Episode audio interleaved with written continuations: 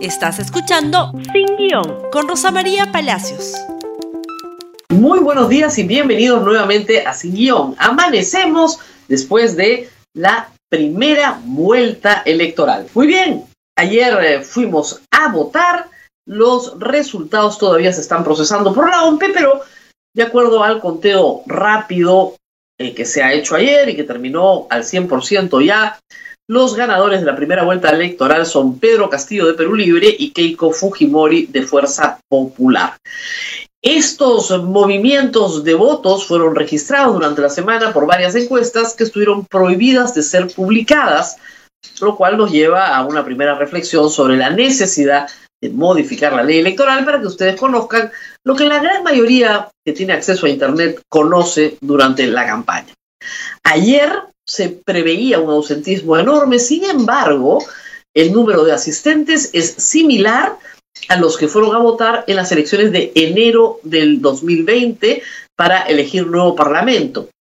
Esa elección sí tuvo un ausentismo considerable respecto a las anteriores, pero la de ayer, que se preveía menos eh, concurrida, pues no fue así. 25% del padrón electoral no fue a votar, pero el 75% sí asistió, en condiciones, por cierto, muy difíciles de pandemia y con problemas de instalación de mesas debido a la falta de responsabilidad cívica, sobre todo en los distritos más pudientes de Lima, donde lamentablemente, hay que decirlo, las personas llamadas para formar la mesa no se presentaron. Pero a las 12 del día, el 99% de las mesas en el país estaba instalado, y hay que decir que la votación fluyó por la tarde, un horario extendido de manera poco aglomerada.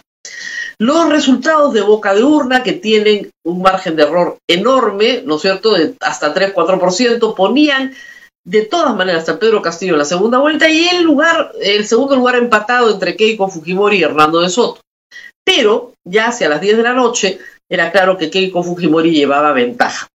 La OMP está a esta hora todavía acumulando actas y ese acumulado de actas no es un muestreo. Por lo tanto, no se puede saber quién es el ganador siguiendo esa sumatoria de actas porque todo depende de, de dónde entren las actas. Lo cierto es que Pedro Castillo desplazó a Verónica Mendoza, a Marco Arana, a Democracia Directa, a, en fin, a todos sus competidores por la izquierda, aglutinó el voto de la izquierda, sobre todo en el sur del Perú, donde se lleva la mayoría, desde Tacna hasta prácticamente Ancash también, y por supuesto, eh, donde también se lleva la mayoría en lugares como Puno, Cusco, Arequipa, Apurímac, Ayacucho, con porcentajes francamente muy altos. Keiko Fujimori logró aglutinar en el último tramo el voto conservador que le había quitado López Aliaga y Hernando de Soto no pudo desplazar a los votantes de López Aliaga hacia él, lo cual lo hubiera colocado en segunda vuelta.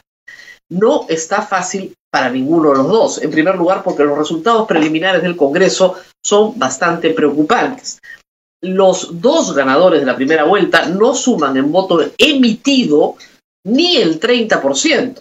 Por lo tanto, 70% de los votantes peruanos no se sienten en este momento representados en ninguna de las dos alternativas. Pero repito, si llevamos eso al Congreso, las cosas son mucho más graves. El señor eh, Pedro Castillo, si llega a ser presidente del Perú, tendría una bancada de 28 miembros sobre un Congreso de 130. Y Keiko Fujimori tendría una bancada de 16 miembros en un Congreso de 130, lo que la pone más o menos en la misma situación en la que estuvo su adversario, Pedro Pablo Kuczynski, en, en, justamente la segunda vuelta del año 2016. Pedro Pablo Kuczynski no pudo construir una mayoría, no pudo hacer alianzas porque al frente tenía una bancada de 73 miembros que recordemos le hizo la vida imposible hasta que lo forzó a renunciar y el resto es historia conocida. Por lo tanto, ambos candidatos llegan con muy pocas posibilidades de hacer gobierno con una bancada propia. La pregunta es, ¿lograrán siquiera conseguir los 44 votos de leales para no ser vacados en los próximos meses, luego de las elecciones? Eso todavía está por verse. Pero conseguir una mayoría simple, siquiera de 66 votos, eso va a ser muchísimo más difícil para cualquiera de los dos. La elección parlamentaria es definitiva, no hay segunda vuelta y el resultado es completamente atomizado. Falta ver quiénes entran. El partido más votado, Perú Libre con 28, Acción Popular con 23, que es un gran enigma. Sabemos que si es igual a lo que tenemos ahora, probablemente será una bancada vacadora, una bancada que promoverá la caída de presidentes sin ningún inconveniente. Fuerza Popular, ya lo dije, con 16, APP con 10, eh, Avanza Perú con 8, Juntos por el Perú con 8, Victoria Nacional con 5, Somos Perú con 5, Podemos y Renovación Popular con 6 y el Partido Morado con 4. Estas son cifras preliminares basadas en el conteo rápido. No están basadas todavía en el resultado oficial de la OMP. A esta hora se supone, hasta este momento, que el candidato al Congreso más votado del Perú es Martín Vizcarra de Somos Perú, que está próximo a ser inhabilitado por el Congreso de la República eh, en un acto claramente político que podrá ser ganado con una acción de amparo, yo creo que sin problema, y finalmente, si llega hasta la Corte Interamericana de Derechos Humanos, el señor Martín Vizcarra será repuesto en el Congreso. Eh, el Congreso de la República ha hecho un trabajo tan chapucero, tan mal hecho, que le han dado la ventaja de poder quedarse cómodamente en el Congreso en los próximos tiempos hasta que se disuelva el Congreso, otra posibilidad. Keiko Fujimori llega con una mochila por la derecha muy pesada. Ella ha hecho de el gobierno, su padre, en esta campaña, ¿no es cierto?, un modelo a seguir. Y es un modelo que tiene severísimos problemas, entre ellos la prisión del propio Alberto Fujimori. Keiko Fujimori no va a traer el voto de centro diciendo que va a indultar a su padre. Y por otro lado, el señor Pedro Castillo también ofrece indultos a Antauro Humala y no va a avanzar hacia el centro anunciando el indulto de Antauro Humala. Es dificilísima la situación. No hay un ganador claro que ustedes puedan decir Keiko Fujimori ya ganó, o ustedes puedan decir Pedro Castillo ya ganó. Es muy difícil en este momento prever un resultado. Todo va a depender de cuáles son las ofertas. Pedro Castillo podría radicalizarse a la izquierda.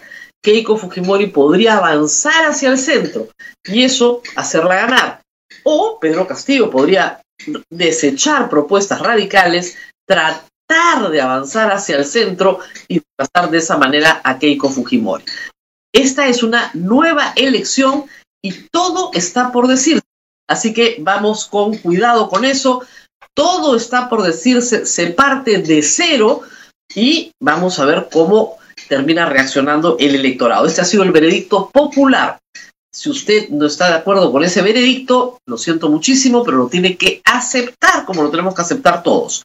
Reiteramos, solo el 30% del país ha votado por alguno de los ganadores. Esto nunca ha pasado en la historia del Perú reciente. Normalmente los dos ganadores de la primera vuelta representaban el 60 o el 70% del electorado. Esta vez es solo el 30. Eso probablemente cause incertidumbre, molestia y, por supuesto, precariedad institucional. El señor Pedro Castillo ha anunciado medidas desinstitucionalizadoras como la eliminación del Tribunal Constitucional, la destitución de sus miembros, si no hacen lo que él quiere, o convocar una asamblea constituyente de inmediato para hacer una nueva constitución. Keiko Fujimori, por el contrario, tiene una posición más institucional, pero su pasado, su pasado político, no solo el de su padre, que tuvo finalmente un 5 de abril, el pasado propio de Keiko Fujimori tampoco la ayuda por su conducta durante los últimos cinco años sistemática en tratar de obstruir la labor del Poder Ejecutivo. Eso, eso pesa y va a pesar en los próximos días. ¿Cómo será esta campaña que viene? Ya lo veremos y iremos conociendo más a fondo al candidato que para los limeños es más desconocido, el candidato Pedro Castillo. Ex militante de Perú Posible durante muchísimos años, candidato de Perú Posible de Alejandro Toledo, luego dirigente sindical y finalmente vinculado al sector CONARE de SUTEP, un sector que simpatiza con el Movadef, pero que no duda el señor Castillo en aliarse con Héctor Becerril en el 2017 para la huelga magisterial. Se nos acabó el tiempo, pero mañana estaremos nuevamente juntos aquí en Sin Guión. Mientras tanto, compartan este programa en Facebook, Twitter, Instagram y por supuesto en YouTube. Y nos vemos el día de mañana. Gracias por escuchar Sin Guión con Rosa María Palacios.